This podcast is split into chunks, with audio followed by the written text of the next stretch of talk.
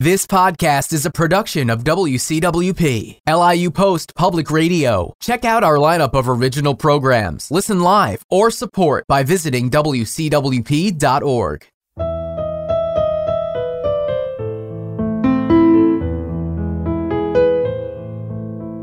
This is Ananda Nigala, and I will be your host for the Letter of Liberty podcast, where we welcome guests to discuss literature, liberty, politics, news, and potentially all that is under the sun. Our guest for today is Walter Block. He is the Harold E. Wirth Eminent Scholar and Endowed Chair and Professor of Economics at Loyola University, New Orleans. He is also a Senior Fellow at the Mises Institute in Auburn, Alabama. Well known for his work in libertarianism, he has written Defending the Unfen- Undefendable, The Privatization of Roads and Highways, and Yes to Ron Paul and Liberty, as well as many other books, essays, and articles. He's one of my heroes and has been vital to my conversion from conservatism to libertarianism, so I want to welcome Professor Block to the show. Thank you. Uh, you're very kind. That's a lovely introduction. Okay, so when did you first get into libertarianism? What was your career like? Well, I first got into it. I was. Uh, uh, let me see. I I went to high school with Bernie Sanders, and I had roughly the same views as he did. And um, then we we overlapped for four years at high school and then one year at Brooklyn College. And Ayn Rand came to Brooklyn College uh, about a year after he left.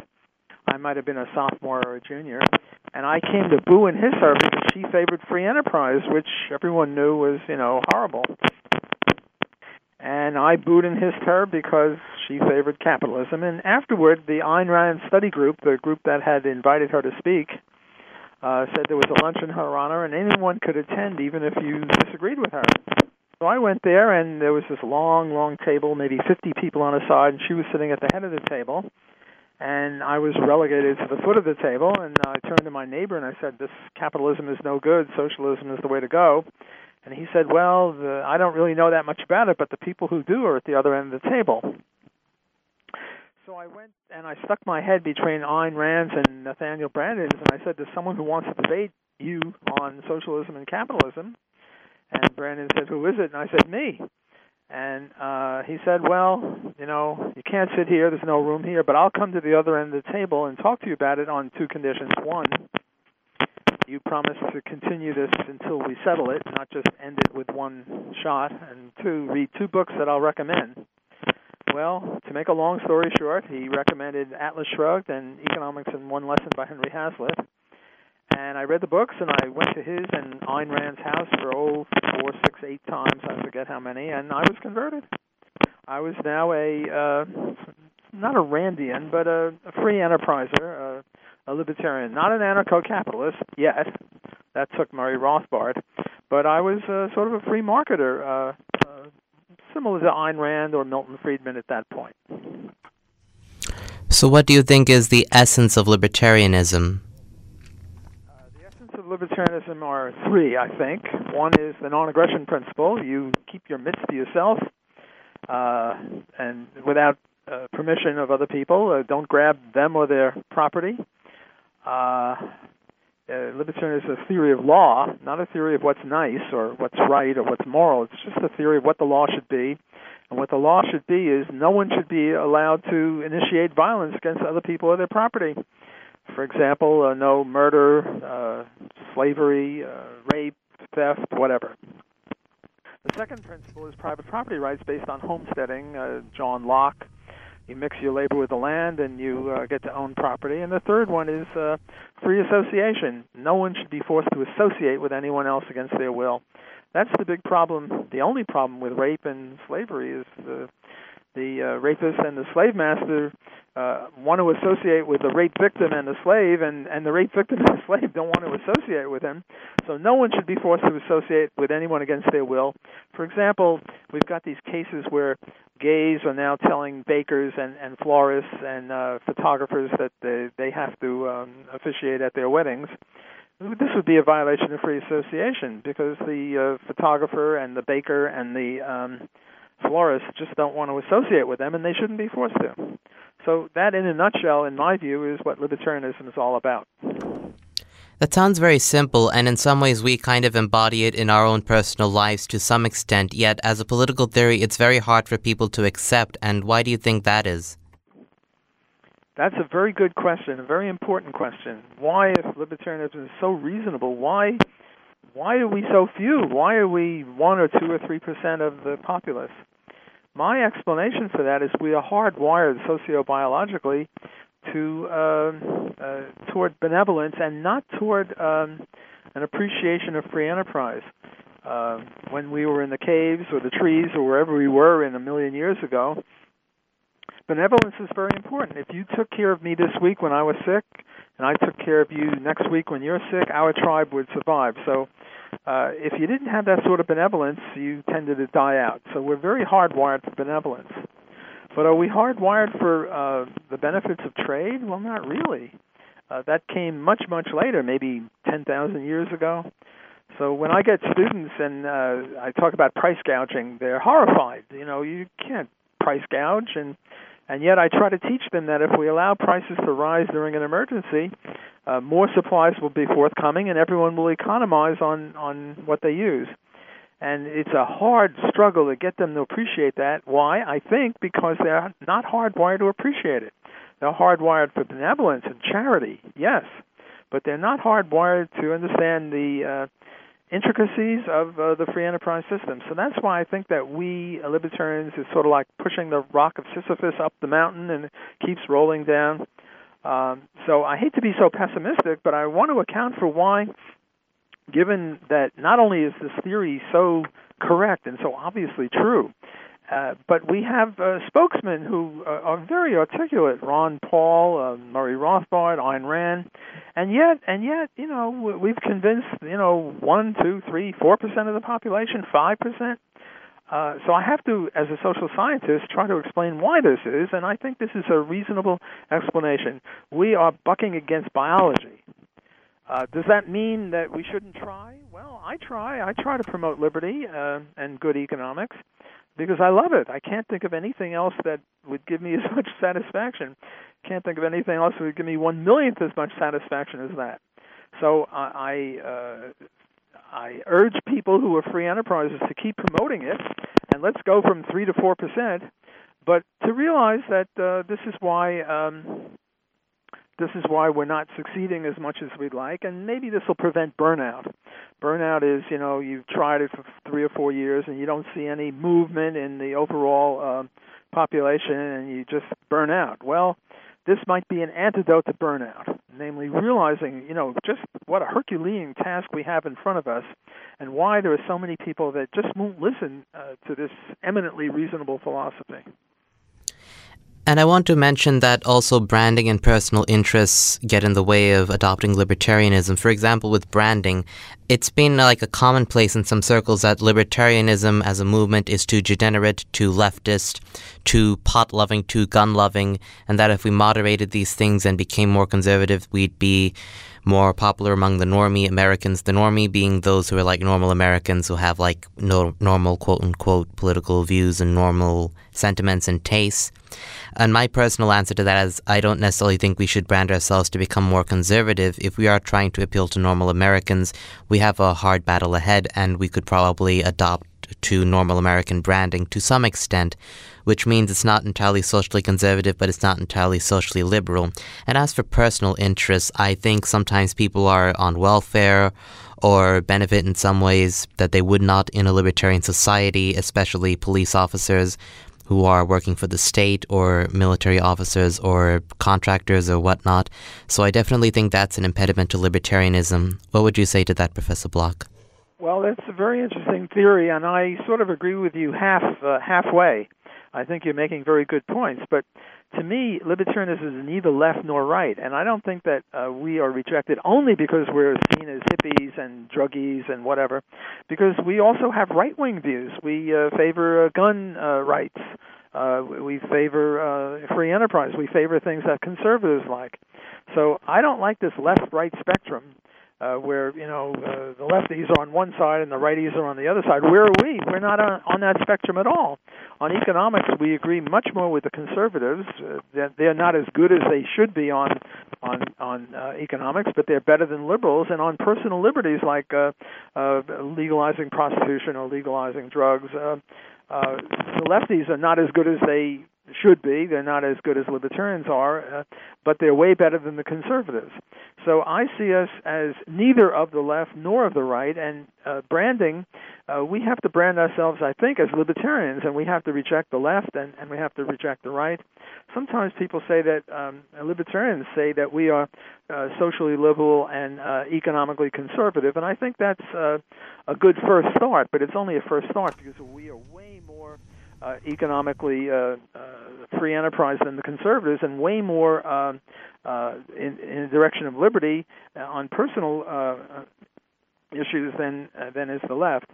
Um, so you know, an, another you sort of raised the question. Well, what's the best way to uh, promote liberty? If I could, you know, put words in your mouth. And my answer is there is no best way to promote liberty. Uh, and my my exhibit A here is uh, who are the two people who uh, are head and shoulders over everyone else in terms of the number of people that they've converted to liberty? And my answer to that question is Ayn Rand and uh, Ron Paul. And Ayn Rand and Ron Paul had almost opposite uh, branding and almost opposite demeanor and almost opposite personal uh, uh, characteristics.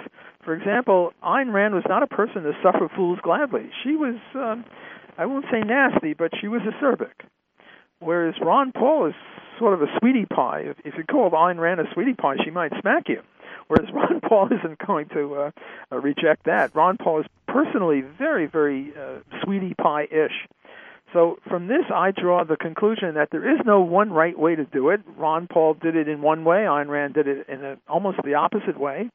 And yet the two of them were the most successful in terms of uh, converting people to libertarianism. I might put Milton Friedman in, in third place in terms of numbers of people. Uh, I think that uh, Murray Rothbard and, and Ludwig von Mises were way better libertarians than uh, than um, uh, Milton Friedman. But just in terms of, and, and most of what they did was more intellectual. They didn't convert masses of people. Milton Friedman did. He had a gigantic megaphone. He could be in the New York Times anytime he wanted, be on TV anytime he wanted, and he had a, a also a distinct personality and a distinct uh, way of branding than Ayn Rand or uh, Ron Paul. So my advice on the branding issue is do what do whatever you know do your own thing. Do whatever is the most fun. Uh, raise the issues that are the most fun. Uh, my book, Defending the Undefendable, was sort of uh, rejected by many libertarians because it was sort of a hard sell, you know, taking extreme cases and saying libertarianism even applies in these cases. And uh, people were saying, well, I should have been more soft. I should have said, well, instead of privatizing highways, let's privatize the post office. You know, let's do it gradually. a uh, what is it? Um, honey gets more bees than uh, vinegar. Well, sometimes vinegar gets more bees. Ayn Rand was vinegarish and she got a lot of bees. So I say there's no one right way to do it. Everyone should do what is the most comfortable, what they enjoy the most, because we're supposed to have fun in this life, and we're supposed to have fun in the libertarian movement. So my advice is go thou and have fun and promote liberty in any way that you enjoy. I agree. I think do you is ultimately the best way because considering how much there's like art and diversity in what a lot of people appreciate or even what a few loyal fans appreciate, I think there's a case to be made that some approaches will work well with some and not with others. But either way, many approaches are acceptable. So a big tent libertarianism is sort of warranted. What do you think? Oh, I agree with you entirely. I couldn't uh, couldn't have uh, expressed it better than that yes, we should each do our own thing uh, to ape the lefty hippies way of uh, living. Uh, I, I agree with you entirely. So, when you were first into the libertarian movement, when did you first meet Murray Rothbard? Well, I was in graduate school at Columbia, and uh, Larry Moss, a fellow student of mine, kept saying, "You got to meet this guy Murray Rothbard. He's an anarcho-capitalist." And I was sort of a Randian then, and I didn't want to meet him because you know anarchism was cra- you know crazy chaos. You know, people would be fighting in the street, whatever. There'd be no cops. Uh, you know, uh, nobody would respect anyone's authority. And then finally, his roommate Jerry Wallows uh, and Larry Moss ganged up on me. I remember it was uh, on Broadway outside of Columbia, and they insisted that I meet Murray Rothbard. And finally, I met Murray, and uh, he was uh, he was my mentor, my friend, my main man. Uh, he converted me to anarcho-capitalism in about ten minutes using the sort of um, uh, ideas of um, uh, Henry Hazlitt. Uh, the the point is profit and loss, and why do we have pretty good shirts and shoes and, and apples? Well, because if you don't make good shoes and shirts and apples and pens and desks and cars, you go broke, and uh, you have to go do something else. And if you do a good job, you can make profit and expand. And he said, well, why couldn't this apply to courts, to armies, to police? And um, it was very shocking. And um, you know, in about 10 minutes I saw it. And then in a, for the next year I read uh, everything that he had written and not only him but uh, people like uh, Lysander Spooner and other anarcho-capitalists and um and I was converted. I'm now a, a believer that uh, that government is best which governs uh, least and that government is even better that governs not at all. Why? Because government is per se a violation of the non-aggression principle. The non-aggression principle says don't grab other people or their property without their permission. The government says, hey, we're going to tax you whether you agree to it or not. And taxes are not like club dues. I mean, you, you go and you join the golf club or the um, chess club or the tennis club and you pay dues. That's fine. But you've agreed to do it. I didn't agree to be part of the U.S. government club. There's no such thing as a U.S. government club. It's not a club. It's a coercive uh, enterprise which initiates violence against people who who won't pay their taxes. And you know, why should I pay taxes? Well, I know a good reason I should pay its taxes because if I don't, I'll go to jail. But that's hardly voluntary, and the uh, libertarian movement is really a, a voluntarist movement, and, and the government is not a voluntary institution. And speaking of taxes, I think you've argued in the past that you we should privatize roads and highways because they would do a much better job in that realm than, say, the government funding and building roads. I would generally agree. I'm sure that a lot of good can come out of private road building, but some people will say, oh, what if they charge too much? Only rich people can go on those private roads and poor people can't. Rather, let's have a government funding the roads so at least anybody could go on paying the poll tax, paying, paying whatever tax, but technically under this rule, anybody could walk on the road. Shut up. I'm kidding. Uh, this is the general problem. What about the poor? And it applies to everything, not just roads, but how about shirts? Why should we have private shirts? Uh, shirts. Why shouldn't the government make shirts and give them out to everybody? If if we had private shirts, the poor wouldn't be able to get good shirts or enough shirts. No, no, no. Uh, when government is involved, uh, it creates poverty. Uh, when private enterprise is involved, uh, even the poor are richer than they would otherwise be look, uh, the poor in the U.S., which is a reasonably free enterprise country compared to others, they're better off than middle class people in, in, in I don't know Venezuela, North Korea, uh, China, wherever. Well, China has now become more free enterprise. So, I think that uh, it would uh, poor people would do a lot better uh, with private shirts and private highways and private shoes and private everything uh, than they would if uh, the government gave it out. The government g- gives it out to the rich people anyway. I mean, in Venezuela, uh, the rich people, the people connected with the government, are getting food, and, and the poor people are not getting any food, not getting any toilet paper. It's a very bad situation. Also, uh, my estimate is, you know, some 40,000 people die on the highways, rich and poor, and my estimate is that um, if we had private roads, uh, we'd be much safer. We'd be saving a lot of lives, poor and rich lives. So uh, a lot of rich and poor people are now dying on the highways because of government highways. And also, uh, private enterprise can build roads a lot cheaper. And uh, when you can build roads cheaper, the prices that you charge will be lower because of profit and loss considerations. So I think not only the poor, but everyone would be much better off if we privatized um, highways. I would agree, and I also think this privatization, as you mentioned earlier, could apply to courts and armies and police. For example, in the movie Robocop, directed by Paul Verhoeven, who is in no way a libertarian, it depicts like a corporation creating a robot out of the dead remains of a killed police of a slain police officer, and then Robocop he effectively fights against crime, and a lot of left wing commentators on the movie sort of understand it as satire and an example of where we should not go. And I think the movie itself sort of goes in that direction, but at the same time, it's telling that Paul Verhoeven's movie, for example, it shows Robocop doing a lot better than any of the cops would have done in normal police force. Well, I'm delighted uh, with the movie, and I don't think it's satire, or at least I wouldn't look upon it as satire. But I think uh, we could uh, go further, uh, dig deeper, uh, look at other considerations for privatizing police. First of all, uh, what the public police are now doing is uh, half of the stuff they do, well, I don't know half, but part of what they do is legitimate. Namely, they stop murderers, they stop rapists, or at least they try to find out who the murderer is and then uh, go get them.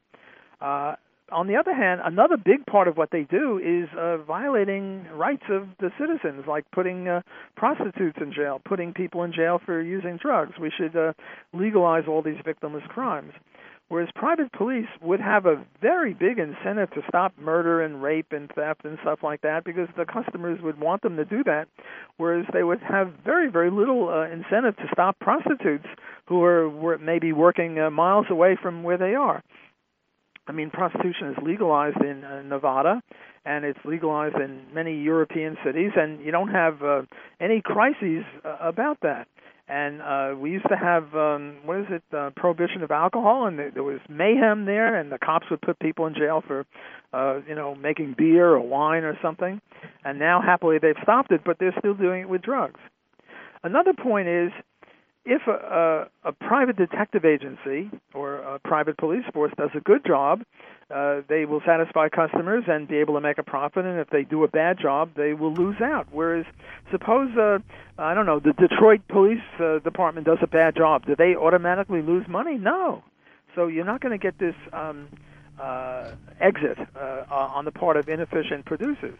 A third point is do you know that there are now more private cops in the country than there are government cops?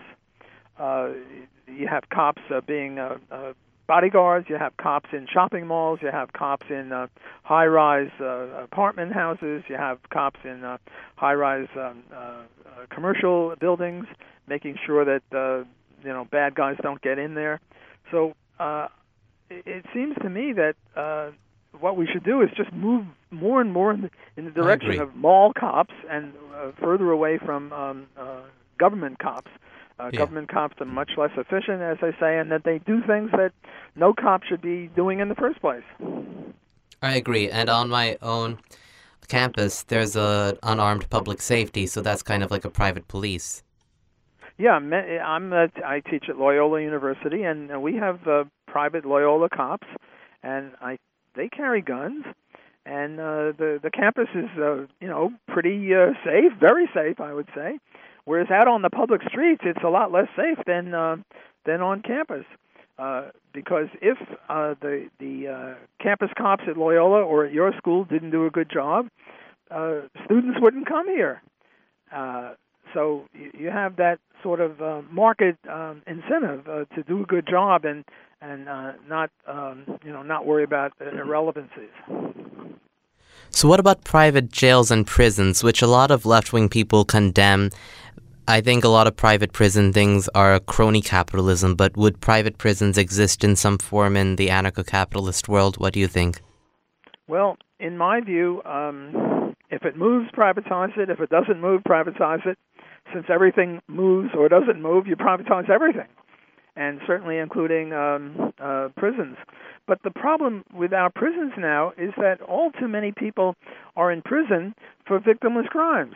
Uh, if I were the president of the United States, uh, Donald Trump, what I would do is I would give a pardon to every prisoner who is in prison for a nonviolent crime. Well, not nonviolent because um, uh, fraud is nonviolent, but it, it's a real crime. I should say for every non-real crime, namely all the victimless crimes anyone guilty of a sex crime between consenting adults or of a drug crime uh, between consenting adults should be freed immediately. Well, now instead of having, um, I don't know, uh, 100% of the prisoners we've now got, I think uh, uh, we would now be letting out of prison, oh, more than 50% of all the prisoners. I don't have the numbers in front of me, but uh, my understanding is that the people uh, in jail for victimless crimes is greater than the people in jail for murder and rape and theft and you know uh, carjacking and, and really bad things. So that would take a little bit of the wind out of the sails of the left people who were uh, complaining that uh, there are too many people in prison. But then uh, I think that you know in in the government jails, whether it's private or, uh, as you say, crony capitalist, because the private prisons now are just contracted out by the government. In a real prison, what those prisoners should be doing is not just sitting around uh, with air-conditioned uh, TV rooms and, and weight rooms and basketball courts and tracks and handball courts and other things like that. What they ought to be doing is working hard. Uh, and you know, right now, I think it costs something like seventy thousand a year to keep a prisoner in prison, uh, something roughly akin to the Harvard um, uh, cost of um, uh, tuition and room and board. Look, uh, those prisoners shouldn't be. We shouldn't be paying uh, for prisoners. Rather, the prisoners should be working hard, oh, 16 hours a day, and the money that they create from working that hard should be given over to their victims right now, uh, uh, let's say a rapist uh, rapes somebody, and and uh, the rape victim uh, has to go to the hospital, and she has to pay for hospitals, uh, and now he goes in jail, and and the rape victim has to pay twice through her taxes uh, to keep the the prisoner in in a nice, comfy prison. Well, under free enterprise prisons, the um, uh, the prisoner would be working really hard and paying her back uh, to not that she he could ever make her whole again, but uh, at least uh, compensate her for some of the costs and and some of the misery that she went through. And similarly, not only for rape, but theft and uh, carjacking and kidnapping and and what have you. So I would see a very different kind of prison system than the one we now have. What about the death penalty? I remember Murray Rothbard had a pro death penalty view for the most part when it came to murder, but then he argued that it would be within the victim's rights or the rights of the victim's survivors or family members with regard to deciding what the punishment should be. And so you not only have the death penalty, but you also have options for Tolstoyan complete forgiveness, some like complete slavery for the rest of that murderer's life or whatnot. What do you think, Professor Block? Yes, I agree with Murray Rothbard on this, as I agree with him on 99.9% of everything. Uh, he's uh, a genius. He's uh, a gifted um, creator of libertarian uh, movement, pretty much. Um, I uh, think that what the murderer did was took the life of of the victim. Now, suppose we had a Robert Nozickian machine where we could put the body of the dead victim into it and put the body of the live murderer into it and then flip a switch. And now the life goes out of the uh, uh, alive murderer and into the dead victim. Would we be justified in putting the alive uh, murderer into that uh, machine and yes. flipping the switch and taking the life out of him and sticking it back into the uh, dead victim? You're darn tootin' we would because the first element of uh, libertarian punishment theory is that the, the the perpetrator has got to give back to the victim what he stole from him.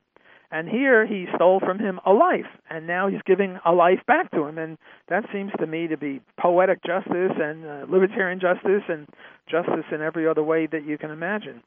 So I think that um, uh, this is uh, very important. Uh, way to look at it, namely the murderer stole a life and has to give it back. Now it's true we don't have this uh, machine, but you know in 10,000 years from now, if we don't blow ourselves up before then, probably we'll have that machine. But we don't need the machine. Uh, just uh, the uh, uh, possibility of it shows that uh, the murderer's life is forfeit.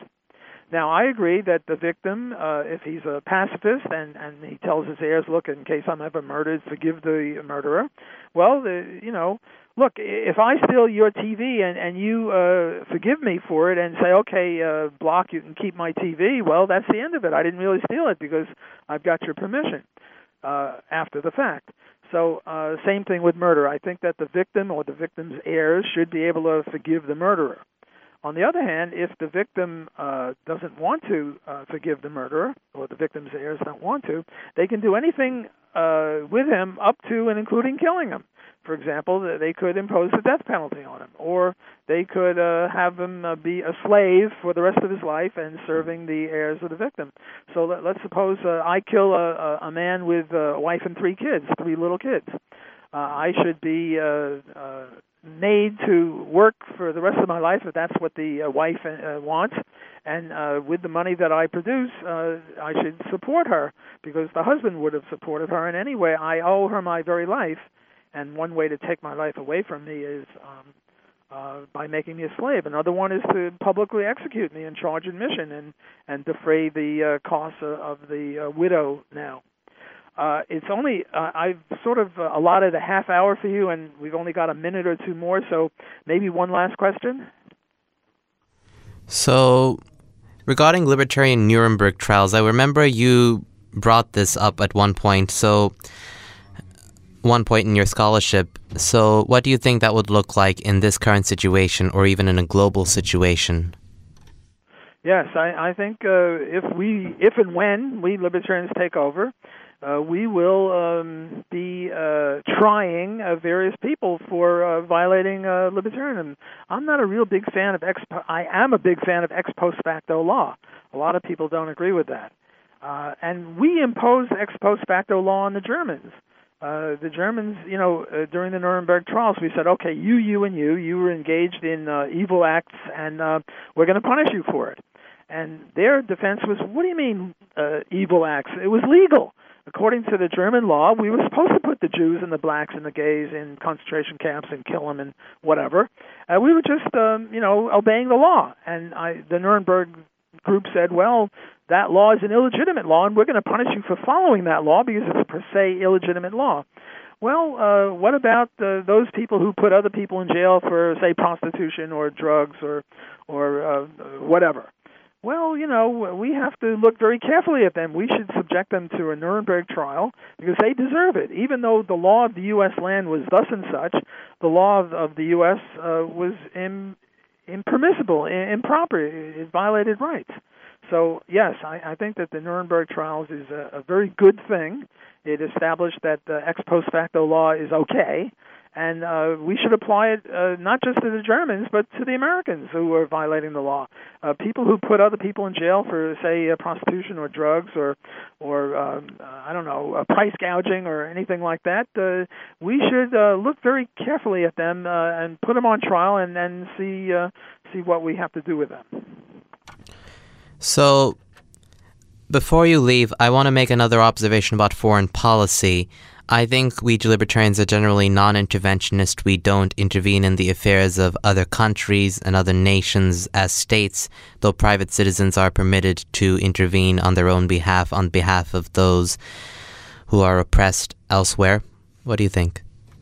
I agree. Uh, take the case of the Spanish Civil War in 36.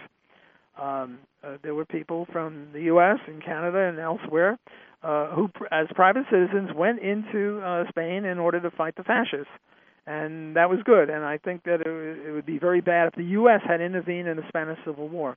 Unfortunately, the U.S. is in, intervening in the Syrian Civil War, and the U.S. is intervening everywhere else under the sun, practically.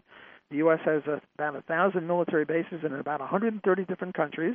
And anytime there's uh, there's a tripwire, anytime there's a, a fight, a conflagration in whatever country it is, uh, somehow the U.S. is involved because we've got troops there. What are we doing with troops in Korea? What are we doing with troops in Germany? What are we doing with troops in uh, in Japan? Uh, the troops should all come back home and uh, get uh, honest jobs. And the U.S. should stop being an imperialist power and intervening into the internal affairs of pretty much every other country on the globe. I agree. So, will that be the end of the interview, or did we plan for more? I'm just curious. I allotted a half hour, and the half hour is now up. But look, in a month or two or three, I enjoyed this very much, and I'd be glad to do it with you again. But uh, for now, I think we'd better close the interview. Okay. So until next time, this has been the Letter of Liberty podcast, where we welcome guests to discuss literature, liberty, news, politics, and potentially all that is under the sun.